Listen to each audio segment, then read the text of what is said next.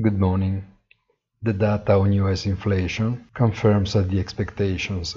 The core one, less the most volatile components, improves slightly.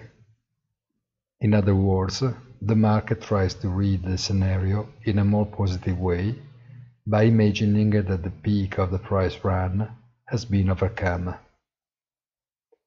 It is an interpretation that can be shared but prevents from suggesting a reversal of the trend.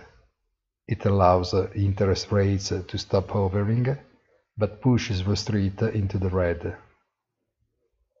Gold moves decisively higher, as well as the dollar and the Swiss franc, the triad of safe haven assets strengthen, while oil marks an increase close to 7% and quickly returns above $100.